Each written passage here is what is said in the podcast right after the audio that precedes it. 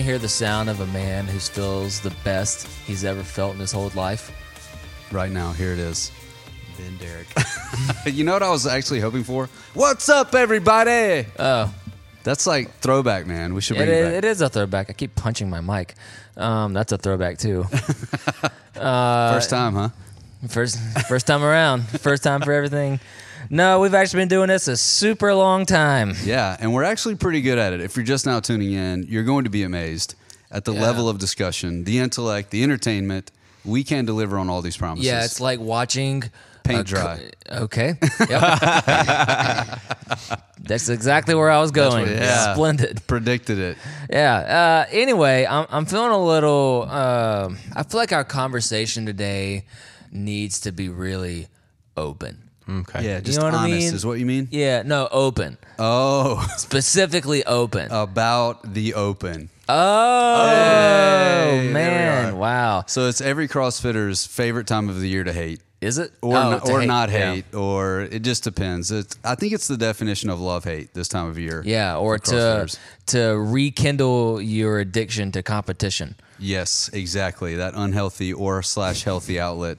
But the difference in the Coyote family is that we've spent, um, you could probably say, two solid months, Hunter, probably preparing for this contest or competition. I would say spent a year. Yeah. Uh, year years. years, years, Always a lifetime. Always prepare. But we always have you flip the calendar on January 1 and you know that you're kind of training to get ready for this fitness test. And thank goodness everything's kind of leveled out. We've had this conversation about CrossFit multiple times, but this year we were like, all right, we know exactly what we're going to be doing. It's in the correct time of year based on the CrossFit ecosystem. We can get back to training from January 1 up until that first wor- workout with the open in mind. Mm-hmm. And we've had now two workouts. So I'm hopeful that in this segment, we'll be able to discuss two things like the experience of the workout from the commoner's point of view, and then watching the elite in the world go through the open and they're taking some different tactics, which can kind of get a little bit confusing. Yeah. Which I know, Hunter, you can clear up for us. So I'd be interested to, to talk through kind of your experience, Hunter, with uh, point one and point two. Kind of how things have gone for you so far, and how you've seen the people of Coyote. If our preparation has paid off, some wins. So the first thing is, it's already almost over, and we were talking about that today. Yeah. With our coaches, and um, as an affiliate owner who's put who's done this since 2013, it's awesome because that five weeks was a really long grind. You know, we do the intramural open, and there's a lot of work that goes into that with tallying scores up and um, figuring out who all submitted a score, who all's done Google reviews and checked in, and who gets the spirit points and all that type of stuff. I mean, that is it's a lot of work, and so um, for it to be three weeks long, I think it's great. You know, judging workouts, people redoing it, people want to do it on Saturday and Sunday and all that type of stuff. Like it's just it's mentally a grind, and so um, the three weeks is just a a really good um, change of pace for people who are putting it on and judging and all that type of stuff, validating scores. I mean, there's a lot that goes into the open. So I think it's great. Uh, uh, an athlete's perspective, I think it's great too because, you know, if you're just doing it just to participate and have a good time and be involved in community, it's great that you only have to do three workouts. Um, and, you know, that five weeks, you know, it's over a month. That's a long time. That's a lot of your year spent, you know, basically take you know doing the workout then recovering from the workout then tapering down for the next week's workout and all that type of stuff. And so it's kind of hitting a pause button on that. So um, i think i think it's uh, it's great. As far as where our athletes prepared i mean i've been pretty pretty shocked at the scores on the second workout how fast so many people from the gym have been which is really cool. You know you always we joked on this podcast not not too long ago about the dumbbell snatch and uh, here we are doing dumbbell snatches and Oh, can like- you just hear the gloating in his voice? I feel like everybody, you know, felt like they were very prepared, and we do a lot of burpee box jump overs. Um, so I think we were prepared for that. You know, they had released the uh, the equipment list for what was going to be uh, in the first round, and you could kind of take a look at it. And there's a box, and I know they're not going to do box jumps ever again in a workout just because they've had, you know, the judging on those is so tough. Um, and then the people that have torn their Achilles doing the rebounding, so they don't want to do box jumps. They don't want to do box jump overs for the same reason. Um, so pretty much the only thing they're going to do is burpee box jump overs because it takes the rebounding out of it or uh, step ups. And I figured they wouldn't do step ups. So I figured burpee box jump overs was coming. And then, you know, the dumbbell, the simplest thing to do that was the dumbbell snatch. So that, you know, that's kind of probably, you know, not super obvious, but I felt like it was pretty pretty obvious that that's what they were going to do. And then you start thinking they're going to repeat a workout every year. You know, that was first workout they done with a dumbbell um, and dumbbell snatch, dumbbell uh, burpee box jump overs. So it, it it seemed like it was it was a pretty good chance they were going to do that. So you know, we did a lot of that, but we also do a lot of those movements anyways. Yeah, I think it was really telling for me, like going back to uh, 17, trying to figure out how that workout went. I I really didn't even need to because I knew how those two movements, like where my problems were going to be, because mm-hmm. we've done them so much. Yeah. I mean, even just a few weeks ago, we had a workout that involved a good bit of running and burpee box jump over. So you take into account, like, all right, your heart rate gets up a little bit, and then you've got to do this. I, it was um, really settling to know going into this workout. I know where the problems are going to be for mm-hmm. me personally as an athlete. So uh, yeah, our programming really, really helped out on that. Let's talk about the elephant in the room in these wall walks and just how out of left field that, that was felt. crazy. Yeah, I, I get what they were doing. They wanted to make it accessible for anybody, even if they were doing it at home in quarantine or whatever. So, um, yeah, all you need is a, a wall and, a jump rope and a jump rope. Yeah. And Chris had kind of called it that he said, "Wouldn't it be crazy if they did wall walks?" He said that a, like a week before the they did it. So that's pretty crazy that he was able to to call that. I mean, I wasn't a big fan of it honestly. Like the standard uh, I didn't think was very uh, very fair for everybody. I mean, it, not only is a wall walk favored for a smaller person, but then you know the variable is how where your shoulder is, but the fixed is how close you have to get to the wall. So it's a double whammy because the shorter person starts closer to the wall, and then proportion to their size, they don't have to go as far up to the wall. So I would like to see, uh, you know, a variable line on the wall as well, depending on how tall you are. But you know, I see that kind of stuff because I am tall. Uh, but the other thing I didn't like about it was it encouraged people to fall and flop, and I don't know how many people broke their toes doing that. Mm. I mean, and that's something you, I guess, you don't really see, but that's what people do. They're going to try to do things as fast as they can, and they end up sliding up and down the wall. Um, and so, I mean, I wasn't a super big fan of it. Now, I think uh, for me, it it showed like the wall walk is something that we need to do a lot more of. It works the muscles a little bit different in the back. Um, and I think it has a lot of translation over to handstand, you know, push ups, handstand walks, or even push ups, bench press, that type of stuff. Go, shouldered overhead, any overhead stuff, because it's working those muscles a little bit differently. And a lot of people are sore in the lower traps and uh, scaps uh, uh, because we don't use those muscles as much. So um, that's something we will be doing. Probably not in workouts, but more in like gymnastics and skill stuff. A lot more uh, because I think there's a lot of benefit, and I think there's a reason that people that um, you know people that did gymnastics said they've been doing those for a really long time because gymnastics uses that movement a lot because it is such a good uh, movement for strengthening stuff. So we'll definitely be doing a lot more of those um, in class and in the competitor program and that type of stuff. But um, as far as like in an actual workout um, we probably won't do it much except for maybe if we retest that workout. But i just wasn't a big fan of of that particular movement um, in, yeah. in open setting. I agree with you. It it felt a little sloppy, you yeah. know. But I I can say as far as a movement is concerned, and we should probably celebrate this. That when this workout was released, I thought I haven't done a lot of those, but I have done those. Yeah. They've showed up in our programming before as a building block to yeah. other gymnastic movements. But I did notice, and this is kind of the genius of Castro, right, and his team. I mean, I think it's a misnomer. This guy just locks himself in a closet and hmm. figures all this stuff yeah. out. He's he's got a team of people that are helping yep. him. Maybe he's the originator, but he tests these things on a team of people. Uh-huh. Uh, but I could tell in this rep, the it was very classic CrossFit, and the more tired that you became, the more difficult the last part of the movement was. So it's just going to make you pay right there in a particular window you're going to tell on yourself. And it, once that happens, it's not going to get any better. Yeah. Like that first rep where you felt like you had to like scooch a little closer to that line on the wall. Like, yeah. there you are. That's never going away. Mm-hmm. And uh, so, in that way, it did feel like a pretty even test. What I could appreciate about it is um, until you got to really the top people in the game, everybody kind of looked like physically they were trying to figure out how to progress through the workout. I did appreciate that because it can kind of get frustrating when you're powering through a workout trying to get stuff going and then the elites it looks like it wasn't a really good test for them. Yeah. You know, so it did feel like okay, even Ohlsen's trying to redo this to figure out how do you do this a little bit better Right, than I did yeah, before. yeah. So the sense of camaraderie was kind of there, but it was it was definitely a surprise. The first open workout I've ever experienced where it didn't really hit me in the lungs. It was it was Yeah. muscle fatigue. Oh, you it was all about muscle fatigue, and if you could do that that movement really well, I guess it would get you to your lungs. But for most people, it was just I get my shoulders got tired and I can't really keep going, and the double unders were kind of like a break in the middle. So yeah, Um, yeah.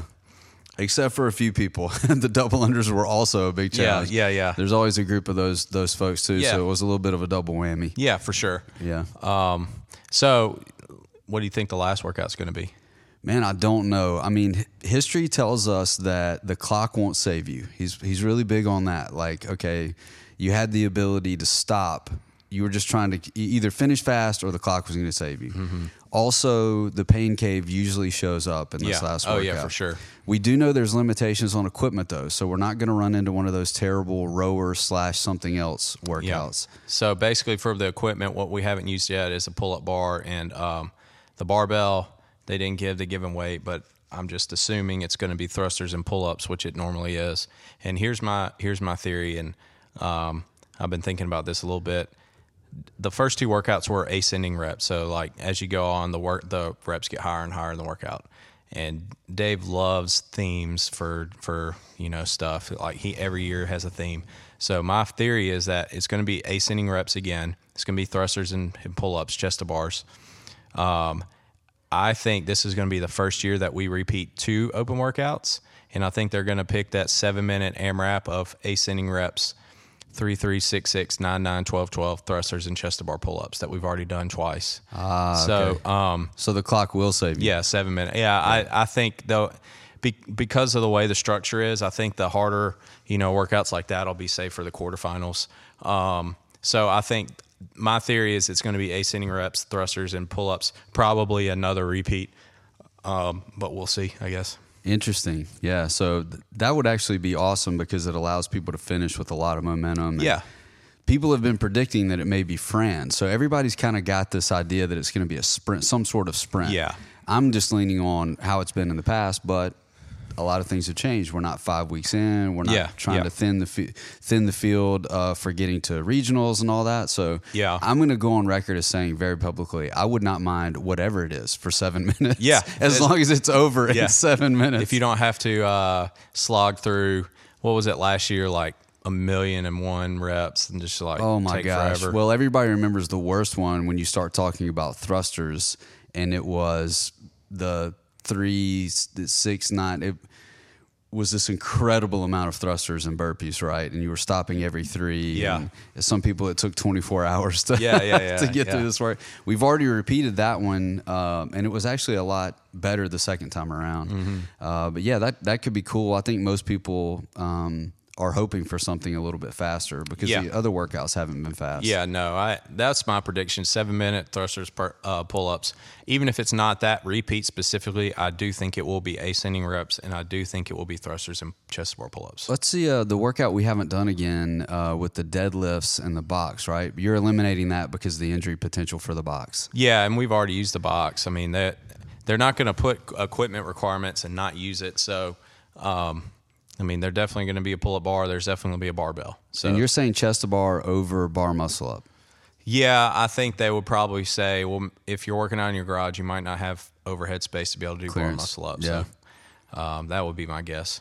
Um, so we'll see. Uh, yeah, I think it's gonna be thrusters and pull ups. I mean, I think the last workout's been thrusters every single year ever. So I think that's a pretty safe guess. Mm, I'm just not a fan at all, period. So we'll see. I'm here for it though. And Yeah. I think our, our community is uh, based on what's going on at all locations. It looks like our communities showed up this year for it. Oh, yeah, for and, sure. Uh, that trophy is something that people want. Yeah, know? it's a cool trophy. I was really happy with it, and uh, so we've been kind of passing around three locations. It's in Florida right now, and tomorrow I'll bring it over to Madison for the last week so people can get a good look at it, and then uh, the winning location is going to get their uh, location on there with the year for forever. So Okay, real question here. Mm-hmm. Um, will you allow a major pain scenario where if one location wins, another location could actually steal it and keep it for the rest of the year? Is this something we're going to have to protect Uh, like a yeah, case? we have to put it in a case with a lock. Hopefully, hopefully none of that goes on. Oh man, have you met people at Coyote? yeah. So uh, there may be a couple of arguments break out. All right, so let's wrap this discussion up here if we can.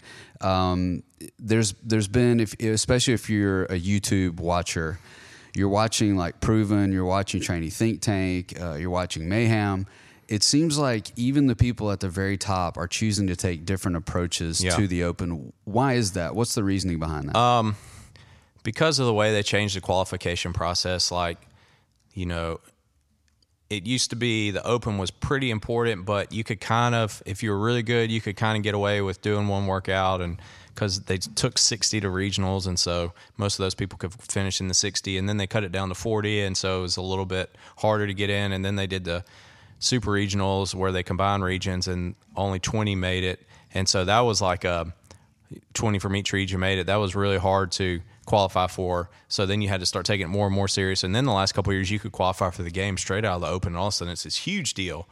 Um, well, now they've gone the complete opposite direction and they're cutting down to the top 10% in a region, which, if you look at the numbers, it, it looks like it's going to be like six to 7,000 men, men and also six, 7,000 women in North America moving on to the next stage, which is a whole lot of people.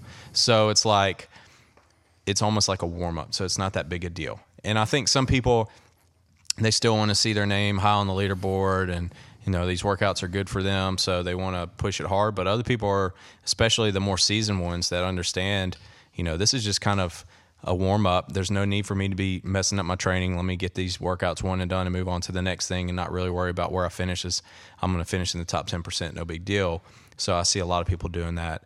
Um, I've been thinking about it, and I, I really, the more I think about it, the more I really, really like this because one of my biggest issues with the open in the past has been the actual workouts. Some of them, they try to make it so inclusive that the skill level is so low, and it just ends up being all about like who can cycle reps faster and you know who can do burpees faster and that type of thing because like who can do wall wall walks better you know and Yeah. that type of thing Whereas when you move further on into the games, it's less about that and more about like well-rounded fitness and, and actual CrossFit. And it's less about how fast you can cycle reps. I mean, that's still important, but it's more about just overall fitness level.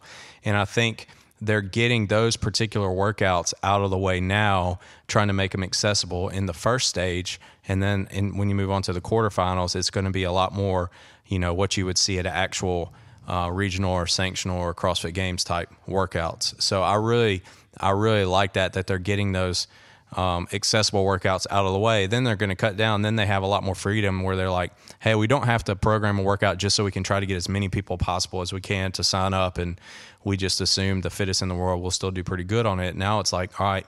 We have an opportunity. We've cut down to the 10 top 10%.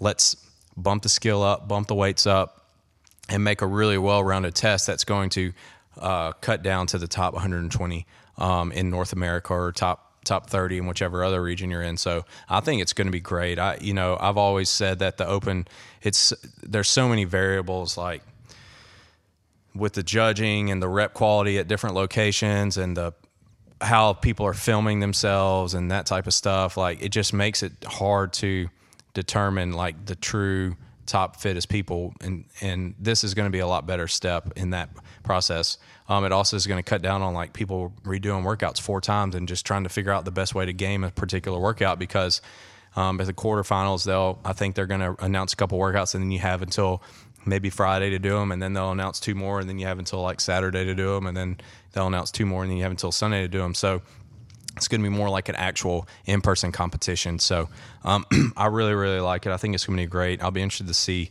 um, what the next stage looks like. But I think all all around, it's it's all been good changes. Yeah, let's say this, and, and I think we should be very clear on this. Hats off to CrossFit. Yeah. because it has gone through some difficult, really difficult transitions and changes, and it feels like um, a lot of the old regime has now entered back in based under quality leadership and has taken those lessons that they learned the hard way about how do we accomplish a test of fitness that initially is open to anyone who would have the web address, you know, and can be at an affiliate. Yeah. And then get it to where we're actually performing a test where we could say at the end of all of this, we have found the fittest male and fittest Mm-hmm. female in the world. I think the open is awesome, and I'm glad they're continuing to do it. I think the importance of it was always way. It was way too important in the grand scheme of the qualification process, especially when you're looking at people who are trying to make a career out of this, and so making it much less important um, and creating more of a you know it's just kind of like the first feeder but it's not super important. I think that's great for the actual sport and people who are trying to compete in it because it shows like the actual things you need to be good at which is like competing over a weekend on higher skill higher strength you know well well well rounded tests of fitness that's what you have to be preparing for and that's going to be the same at the quarterfinals the semifinals and the games. They're all going to be similar whereas the open is like something that's completely different. It's where it's like how can i scheme this workout and redo it five times and how fast can i do burpees and um, lightweight stuff? And so it's going to be um, you get that out of the way just enough to get you know cut out 90% of the field and then you move on to you know the actual stuff that you're going to actually see at uh, in-person competition it's still going to be online but it's still going to be similar to an in-person competition so i think it's going to be i think it's great and i think it's going to be fun and it also gives more people an opportunity to move on to the quarterfinals and compete a whole nother level um, which is really fun Yeah, yeah. So the ninety percent doesn't feel slighted. The Yeah. other ten percent feels pretty respected and energized Mm-hmm. because the level of competition in the test matches how they're training. So let me ask this one final question. I'm super intrigued by this Uh-huh. answer.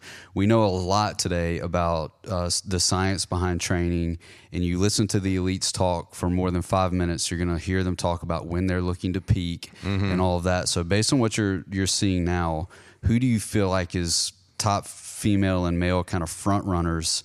I mean, we have all kinds of rumors about, you know, Ohlsen's going to be the guy. And I mean, Yeah. a lot of that depends on marketing right now, I Yeah. think, and how, how much you're promoting yourself, which we know we've talked about on this podcast before. Certain athletes are better at that than others. Mm-hmm. So as you're looking at um, these elite level guys, do you feel like the predictions are playing out as you would expect?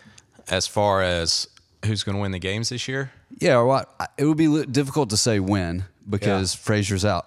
Yeah. so you have to look at these other folks, and the other factors are much more at play, like cumulative fatigue. Did they plan their peak correctly? Yeah. Uh, how are they going to be able to handle the heat? Those sorts of things.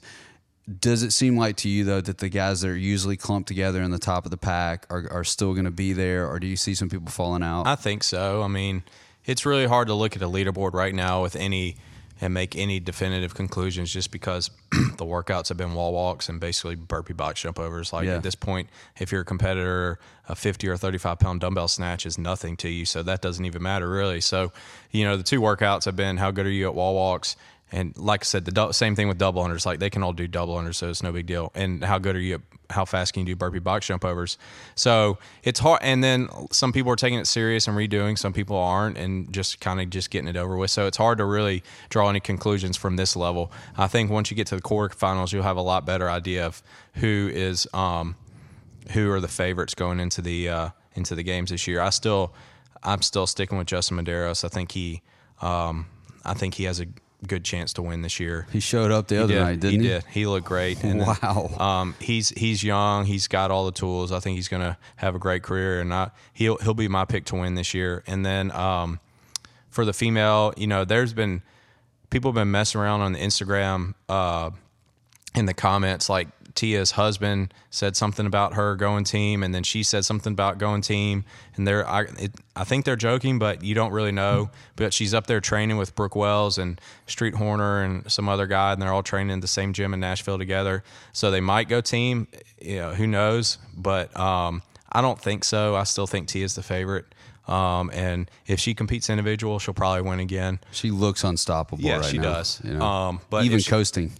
if she wants to, uh, you know, take a mental break and, and go team, I think, I think uh, it's wide open at that point. But she's still the favorite unless, unless, unless she decides to do team. Yeah, this will be a conversation for another episode, but I think what we're hitting here is if you had what we've been talking about for years, a true professional circuit of CrossFitters where there's actual real money to be made, big time money, I think you would have athletes hanging on longer doing particular things. But it seems like if you look at, I know Khalipa's way back there, but even at looking at Froning, not Fraser, it looks like at a certain point the guys are like, okay, I've committed to this for a really long time. Now it's time for me to start thinking about what's coming next and not running myself into the ground in this competition, trying to hang on for another five years. I could go ahead and get my businesses started and start making some money that way. I think until CrossFit solves that part, you're going to see people that are kind of at the peak of their game or pretty close from a pers- uh, spectator's point of view getting out sooner instead of staying with it longer. So it, it nothing would surprise me at this point. It's not like Jordan retiring. You know, Right. it's like, well, it kind of makes sense. You've you've conquered this hill and now you're moving on to the next thing. We It's like get it. Danny and Tomlinson retiring. Just makes sense. Let Danny tell. Yeah, it just makes sense. Like, hey, man, we get it. So, yeah, I'm with you. I wouldn't be surprised. However, looking at proven and, and seeing how those guys are training, the way they're talking about it, it seems like she's a shoe in. I mean, it would be like walking away from almost guaranteed victory. Yeah, and I mean she's up there. I mean she trains with Brooke Wells every day. She trains with you know other games athletes. Like that's just taking them all to the another a next level of of of uh, com- competing. So yeah, I mean if she's going to win until she decides she doesn't want to do it anymore. And that's just my opinion. And I think Mat Fraser was the same way. So Yeah, easy call. All right, so advice for the last week of the Open: just go ahead and flip the switch and get comfortable with the thruster. Mm-hmm. All right, and whatever else is yeah, whatever else is in combination with that will probably be where you get your rest. probably pull ups. so, you know, make sure to breathe on that. But the, Um, my yeah, advice would be pray that it's an AMRAP and, and, and not for time. yes, yeah, that it isn't. You know, and uh, just go hard, have fun, and um, leave it all out there. And yeah. Don't last redo week. it. Don't, redo it It's Unless you're all week. right on the border, that ten percent. Don't redo it. yeah, have a good time with this last workout. Make sure you finish it out. Make sure you're judged and you submit that score, and you'll have a uh, another open in the books. That's right. Now they're Yeah. open in Treat the books. Treat it like little league, and you're definitely not making the playoffs. Yeah, and yeah, and have, a, good- have a good time. you're man. not the coach's son, and you won't be an all star. just Yep. do it and get that Capri You're- Sun afterwards. You know what? Same Let. Jeremy pitch. It's fine. Yeah, yeah. So, all right. Well, good luck to all you guys. Stay in the fight, and Mm. let's hope for a good workout. Good luck in the open. Yeah. Yeah. all right. Great. Yeah. So, where are we going next, producer? Well, I figure we should venture Outside There box. Yeah. I don't do it. Where are you at, Ben? Come on. know. I was waiting on Chase. He actually went falsetto. No, I hoping don't. he I don't do do it. I, Okay. I try to tee it up. All right. Or at least I, I take the baton once you know some, whoever's falsetto gets us there. Got it. anyway, uh, we got a really really different uh, outside the box this week. Um, quite frankly, I decided I was tired of the list at least for one week. Hmm. Um, airplane. Yeah. Uh, so I came up with. Well, I, I didn't come up with the game. I came up with the questions. But This the is like- classic middle school, you know, trying to get to know this date that you've brought to the sixth grade dance. Get to know her personality this way. You're going to play a great game of Would You Rather. Oh, would you rather? Would you rather? the wall walks of outside the box. Not a single CrossFit question will be on here. Look at these showing Not even up. fitness. All right. Would you rather? uh, well, maybe. It depends on how you spend some of them. Okay. All right, I got 10 of them, okay? Wow. Uh, some some of them are really quick. Okay. Um, all right, number one. Would you rather lose the ability to read or lose the ability to speak? It's coming out hot. Wow, that's oh tough. man. I mean, I was like, I was. I'm pretty, acting like I came up with these questions. I just scoured the internet. Uh, uh, lose the ability to read. That would be my choice. I would have somebody else read to me. Well, Audiobooks. What Audible is here? Yeah. Audible, yeah, yeah. yeah. I'd rather hear Malcolm Gladwell read to me anyway. Man, reading is so enjoyable. I know there are people in my life that wish I would choose losing the ability to speak. Uh, probably it would better. Mm. Why would you shut down that gift? it would better our relationship. But uh, yeah, I think because there are ways around losing the ability to read, especially in modern society. Yeah, we, we're going to go with that. Good. Good answer. Yep. I agree. I'd rather not be able to read. Not even would you rather. I'd just rather not be able to read. No game required. I would just say that. All right, number two. Would you rather have all traffic lights that you approach be green? All right. Just never have to worry about a red light again. Or you never have to wait in line again. Oh. I'm notoriously late to things. Indeed. I would say all green lights. Uh, y- I'm going to go with green lights as well. Reasoning being that the places where I wait have reduced dramatically with online shopping. Yeah. Also, when I am waiting, I have a computer in my pocket. Literally what I was going to say. So, waiting no in big- line is no longer a big deal. No big deal. Especially if you're the kind of person who's comfortable in the grocery store just throwing on some headphones and walking around and not talking to people and just listening to something because you can't read anymore. Uh, it just it makes waiting in line easier. You got distractions upon distractions. Some people hate lines though, like standing in them. They just hate them. Yeah, but I hate them. I really do. Do you? Yeah. Yeah, But I'm I, okay with I them. just don't stand in them that often. Yes. Because like mm. when all possible, I do it online. You know, I order online. I don't shop in person. So Who does that anymore? Click list. You don't even have to. Get, you don't have to go in the grocery store. Just sit in your car and they bring it to you. that's true. You know, That is true. The traffic light thing. That's pretty big. yeah, that would be huge. Yeah. Yeah. Okay. Great answer. I think we're all agreeing. This is weird. Well, there'll be some argument that takes 40 minutes in a second. Good. That's what I'm counting on. Yeah. Uh, number three, would you rather give up all drinks except water, literally all liquids except water? So you're not even adding any of that water enhancer, quote unquote, stuff that they advertise. no milk in your cereal. None of. Oh shoot. Yep. I was. I knew you weren't thinking about that. I Changes wasn't. it For, for yeah, that changes it. That's for why most- we bring these questions to the table. Uh-huh. Uh, or give up eating anything that was cooked from an oven. So you are no longer allowed. Not even. You can't even like not cook in the oven. You can't eat anything that was prepared in an oven. Mm, that that covers a lot of things. Yes, it do. Okay, but there are other ways to cook a lot of stuff that you would Correct. cook in the oven. Yeah, I would say give up the oven. There's, there's just ways around that. I Yeah. think. Like, is there something that we're not thinking about that absolutely must be cooked in an oven? because I couldn't give up coffee. That's why. That's literally my ah, thought. yeah. Like I don't think I could function. Like I could like have energy, but the headache that I would have literally have to go through to get off coffee that way, I just don't think it, I'm too far down the hole. Plus, it's just so enjoyable. Is there any side of this question that has like were there more health benefits from one to the other? Like, I can't imagine that cooking something on a grill is any less healthy than anything that would be in the oven. that's what I was thinking too. There are ways around. Mm-hmm. There, there are just ways around it. Plus, you still have like instant pots and stuff. Mm-hmm. Like there's, I mean, I, I use the oven way less than I used to because of instant pots and Yeah, air that fryers. almost and feels like kind of Although air fryer, I think would be cheating. yeah, Um, it's another form of an oven. yeah, that easy bake oven, all those things. Yeah, Uh, number four. So we all agreed oven. Yeah, Yes, yes. yeah. So far, for the intelligent person and listener, Mm-hmm. I'll include you as well, folks. Thanks. These haven't been very difficult because there's a there's a pretty clear path forward. Yeah, that's okay. Some things are easy in life. Yep. All right. I think this one.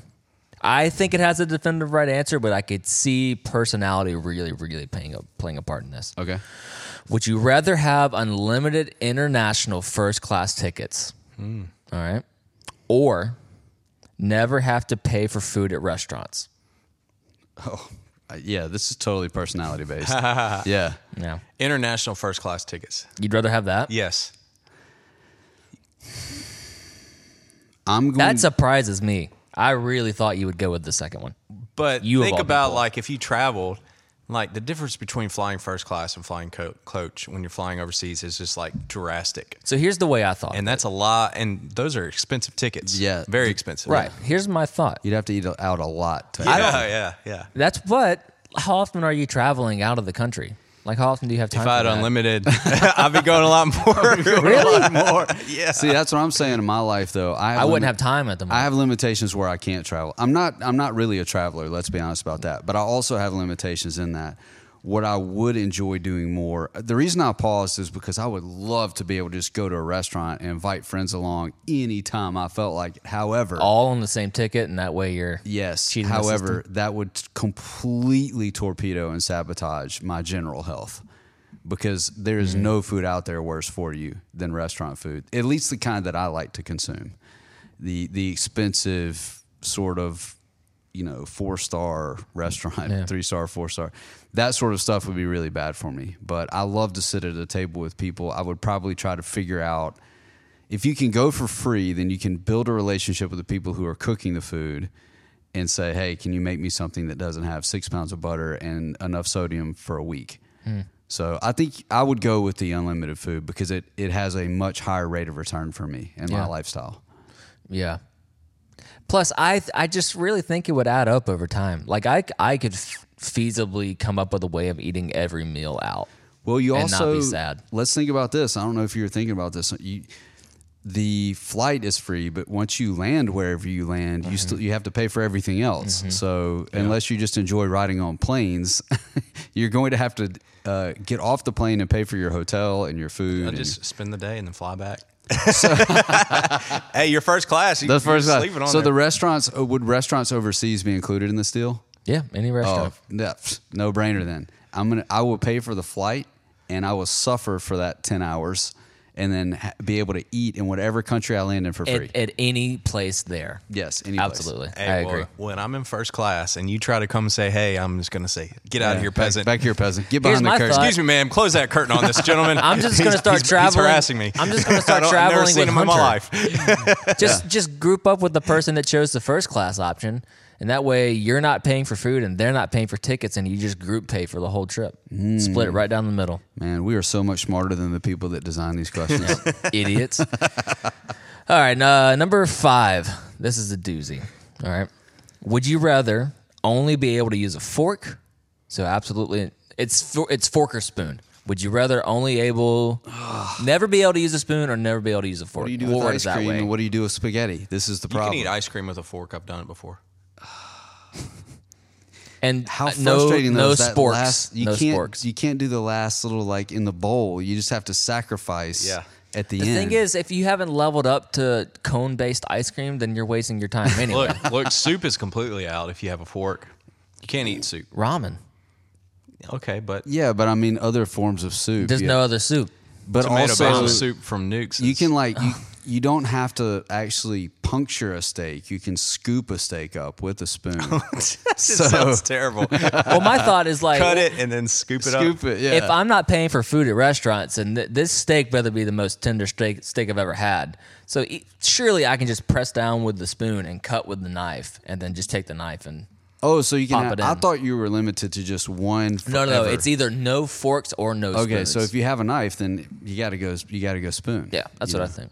Uh, because that allows you to stay in the soup game. Although I would be okay if for the rest of my life I never had any form of soup ever again. Yeah, right. I'm going spoon too. I'll ch- I'll pick the spoon. Yeah, the the fork feels like it has limitations that that the knife would would compensate. The spoon has limitations that the knife would compensate Yeah. for, so you're going to be safe. Yeah. Yeah. Plus, I'm not against shoveling things into my mouth with a with a spoon. No, If I have no, no, no. Yeah, I mean, and if I'm gonna eat one way or other. If the someone other. takes issue with me, I'm gonna be like, I can't I made a fork. choice." Yeah. I mean, judge me if you want. I made a choice. I can't use a fork. Yeah, Yeah, good, so- good. This is developing confidence. I like it. Yeah. Number six. Would you rather never get angry or never get envious, or be envious? I guess. Ooh, this is a trick question Hmm. because envy, in some forms, drives greatness and progress. So if you give that up, it almost sounds like the question is baiting you into complacency, Ooh. which I don't like. Yeah, Ryan Holiday thought of this question. Yeah. Now, anger certainly is dangerous, but anger at certain mistakes that you've made helps you not make those mistakes again. Mm-hmm. This this is a much more tricky question than it appears on the surface. My th- the thing I immediately went to is that I'm m- I have a much easier time relieving anger than I do jealousy. Mm-hmm. I have it's just it's no comparison. One feels way more cancerous than the other. Mm, Never never get it. Now, I will say the part the, the version of me that I'm the least comfortable with, happy with, proud of is the angry me. really. So if I could re- if I could get rid of that ever being a possibility, I would be better in all of my relationships. I think. So there's there's a payout there, but I do agree with you. Once envy sets in in the wrong way, It feels more toxic to me. it's really hard Mm-hmm. to get it to move out. Yeah. So I um, and, and I think anger is probably you can recognize it more easily sooner, so you can put in your control mechanisms faster. Yeah. I think I'm with you. I think I would try. I would remove envy because there are other things like knowledge and community and things that can drive you towards progress in a mm. healthy way. I don't know. I don't really. I mean, I don't really get envious that much. I don't feel like. I think it's once again a Yeah, personality. thing. jealousy is not something I struggle with. I struggle a lot more with anger. I would mm-hmm. say so. I would say uh, anger would be what I would give up, just because I probably feel like I get that more often. Yeah, yeah. You got to. You have to really know yourself to answer this question Yeah. Mm-hmm. appropriately. Mm-hmm. I like it. That's a really good question. Yep. All right, number seven. Would you rather have a horrible job but be able to retire comfort- comfortably in 10 years or have your dream job that you have you never have a day of work where you really are unhappy with the job but you have to work until the day you die. Dream job. I plan on working until the day I die anyway. So What? You My answered thought that too. so fast. That- Guys, we're only talking about a decade. You're only suffering at your job for a decade, 40 hours a week. But I, I it. it's almost like I have to retire. Is what it's making it sound like. I feel like you And have then to retire after to me, 10 years. retirement. What is that like? Just sit around and doing nothing. I don't want to do that. I don't, I, I don't ever want to stop working. Like maybe I won't work at the same level. I know I won't work at the same amount, but I, I will always want to be working towards something. All right, I'm going to say the word that changes everything for me, though, in the question is comfortably. So I can retire comfortably. Isn't that what you said? Mm-hmm. Well, I think that means money. Yeah, yeah, I can retire comfortably. So I put in 10 hard years at a job that I'm not wild about, but I know at the end of a decade that I can live the rest of my life and I can retire comfortably, which means I can chase and pursue other things that make me happy. What are you gonna do? Play golf? yeah, that's that's what I love the most. Um, I I don't know, man. That's a hard one for me. I have been in jobs where I was completely miserable, and a year felt like ten. Yeah. But if I knew that once I got to 10, I'm out, then if as long as my life wasn't in danger at this job, I might choose the 10 years. Not me. My thought is I got a, so I have a daughter now, so I like 10 years of her life like these are super formative years that we're important, yeah. going into. Yeah, and if mm-hmm. I'm miserable like coming home from work every day, like I just I think that sets me up like your home life can be incredible, but if you got the baggage from work coming home with you, mm-hmm. like it's heavy. Yeah, I, do agree. I'm, you know, rose colored glasses here. That's why I said I've been in a miserable job and it does affect everything. But Yeah. I, I'm just wondering if you know there's an end point and you know after that end point, you're going to be comfortable for the rest of your life. You know, you got to fight that battle though. Am I destined to live 12 more years and I'm going to spend 10 of those miserable? That's, that's Yeah. tough, you know. But I, I think maybe I would at least roll the dice and think that I could I could weather a decade and then Think about think about presidents. off Ye- to the races. Yeah, that's only four years. seen the pictures of Barack Obama when he first started and when he left. Yeah, except for that one night him. that he did that he did dye his hair. Uh, yeah, I don't know. May, maybe I'm being naive here, Mm. but I, I just feel like the question is causing me to lean towards the decade. I will not shame you for your answer. Okay, thank you. Next. Yeah, I think I, I enjoy having a job I enjoy. Me So. too. All right, number eight. Would you rather your shirts always be two sizes too big or one size too small? Really getting to the deeper stuff here. Oh gosh. Either one of those is just awful. I love how the big life stuff like bam, but t-shirts everybody paused. Two two sizes too big or one size too small. Mm-hmm. Two sizes too big is just bad all the way around. It is bad, but you know, when you're wearing that, people don't comment on it as much as they do when it's too small. That's where you get all the grief socially. So I'm You remember all those Aeropostale guys that used to walk around with the the smalls when they definitely deserved the large? Yeah. Yeah, yeah. and, uh, just let's just think about how many medium jokes you would hear for the rest of your life. Yeah. So and you can explain all you want. Like I'm not allowed. I Like just it's, whatever, it's part bro. of the deal. Yeah. Um, I Steven, think, leave me alone. I think I would rather go. Oh, that, you're right. It would be miserable. Two sizes too big. That means the neck's all hanging down. I think you can always make two sizes too big look interesting in some way. If you can always do something more with that than you could with too small of a shirt. yeah, I mean, too small. You basically Especially if you're muscular.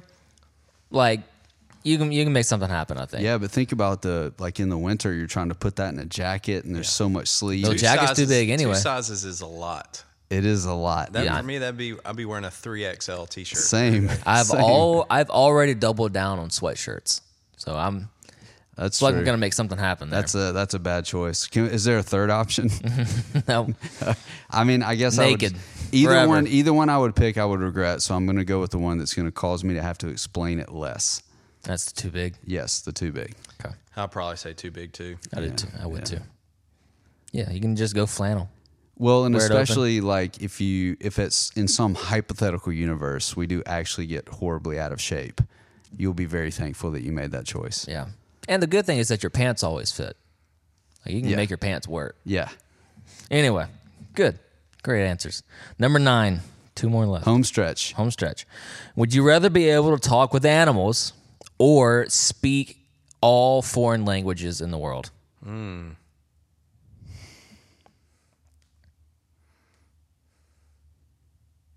Here, I'm gonna say talk with animals because I think pretty soon they'll have like translators that you can put in your ear and stuff like that, so you could still communicate with humans. Mm. But Inf- information not required. yeah, Knowledge not required. You could still find a way to communicate with other humans, but being able to talk with animals would be fascinating.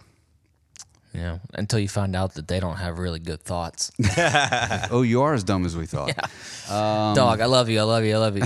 Did you know? I I, love you. yes, I heard. I got it. I got it. Thanks, dog. Yeah. I think so. My mind immediately went to financial. Like I think I could capitalize really quickly on being able to talk literally any language. Like if you have like two or three languages on your resume, you instantly become a high percentage more hireable than you know single language McGee over here. that was me. Okay. I had the same exact thought, but it wasn't money. It was power. Oh, oh, you poor man. I know. I know. It seems so much less, but when I say power, I really mean prestige. So I would be a call for somebody. Somebody really important would need my help at some point. Like there's only one guy that really knows what these people are saying. Mm. We need to call him, which would give me access, not necessarily to money, but to a lot of rooms that most people in the world would never see. But you can even take it further. Like you could also you could live anywhere and make it work. Uh, You can't read it, but you can speak it. Mm-hmm. communicate with him. Just think about the level. I think you're right. The limitations. It's cool to think about being able to speak to animals, but I wouldn't discount that. Um, but the informa- the access that you have to information across all cultures, Right, like always. you could help business uh, entities. You could help researchers, like you know, discovering uh, uh, facts and stuff like that, history about like little known civilizations in the uh, in the world currently. Yes, I mean, All think kinds of, of think of all the problems you it. could help solve, even just medically. Yeah. that you're like all these people in a room, but they can't.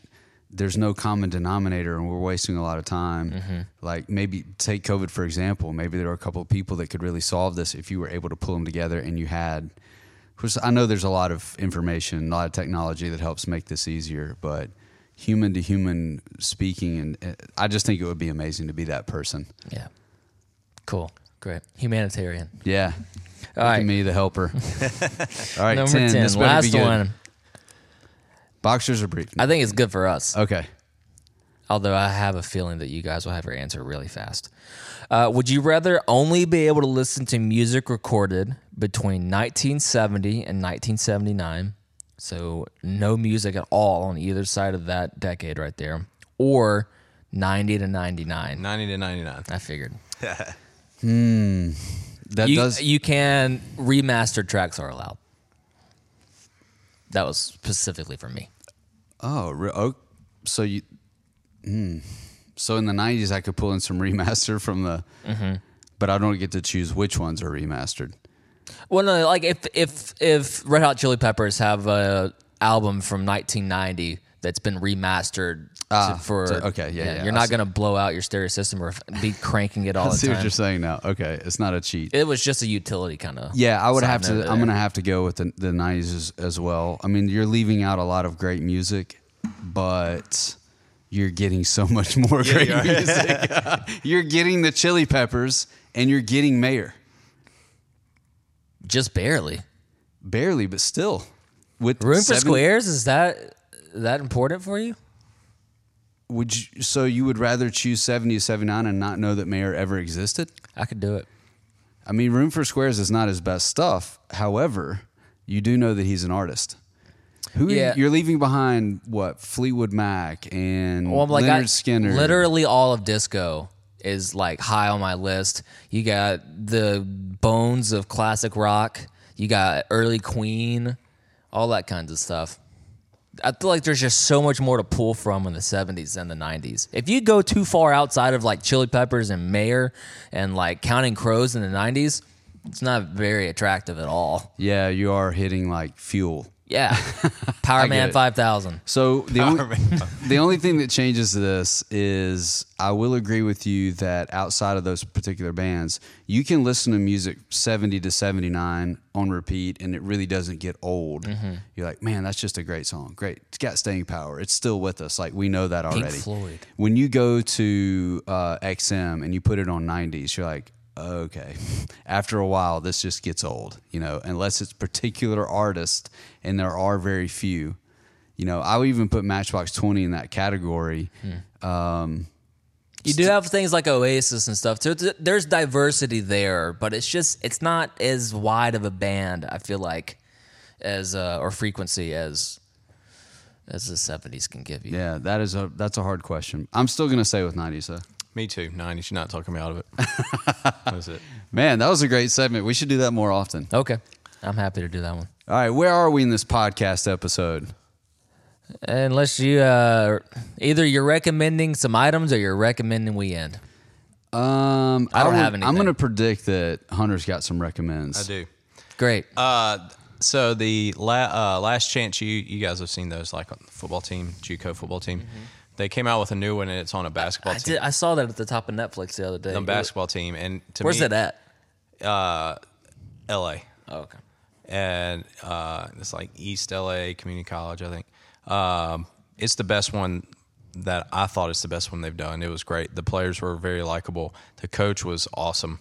Um, I really liked him a lot, and he actually, you could tell he really cared about the kids. So So you're pulling for the coach instead of wanting a bus to yeah, hit the kids. yeah, coach. yeah, yeah, and all the players too. Like bleep, bleep, bleep, bleep, there were bleep, some bleep. trouble, Let's pray. some trouble players, but they were also really likable. And man, I just thought it was great and very well done. Um, and the ending, uh, you have to go and watch it, but the ending was just soul crushing. It was, it was, it was tough to Man, watch. what a sell. You're going to be so depressed after you see the ending. Um, it's great. It, uh, Last Chance U, the newest one with the basketball team, I highly recommend it. All right, I've been talking about this book quite a bit lately. And uh, when I say James. book, I mean, yes, when I say book, I mean Audible. Um, I don't believe I've done it here, but admittedly, I've talked so much about this, I'm losing track. Mm. The Art of Resilience by Ross Edgley. All right. And I don't know- think you've said it on here. I know I've texted Hunter about this already. This guy, s- every time, swum, Has has, has swum. This guy has swum around Great Britain. I think that's right. The know. only human to have ever done this ever. He takes a hundred and something days to do this, doesn't touch land, rest, eats and sleeps on a boat, and then jumps back in the water. And the reason I'm recommending it, especially for our listening audience, is because he this guy did his homework. He completes it. So, spoiler alert, he makes it all the way around. Mm. And like I've already said, but in the book, he dives into the physical game and the mental game. And listening to it, especially as people who are participating in fitness, there's so much crossover between what he did and what we do multiple times a week. Uh, so we're obviously not going to swim around Great Britain, but the way that he talks about how to make sure, like the last chapter that I've I've listened to, is that you can sleep yourself stronger, which is an interesting way to talk about things we've already said here on the podcast. But he brings in the science behind the fact that if you sleep closer to ten hours a night, then you are it's been proven you're going to statistically improve your athletic performance by up to 9%. That's all you're doing is sleeping. By sleeping 10 hours. Yeah, close to 10 hours. So that is just a small sample of what this guy dove into, pun intended. before he actually took this swim in the research of what the human body can and cannot do, and then he just jumped out there and proved it. So When's the last time you slept 10 hours, Ben? Mm, maybe it's probably been three or four years ago, and I was sick when it happened. Yeah, so we can health- tell. See my open scores. Um, but yeah, but I'm getting closer to eight than I ever have before on a regular basis. So you know, but but anyway, there's there's other things that he talks about that make these superhuman air quote superhuman feats possible if you just pay attention to even the rhythms of your body. Pretty interesting and completely entertaining. This guy talks about stoic um, sports science and makes it interesting. So you, you won't regret it. Spend the money, Audible or paper copy, however you consume books. It is worth it.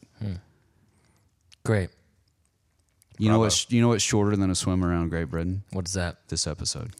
Uh, you thought. Close. See you next week. Close. Two weeks. Bye.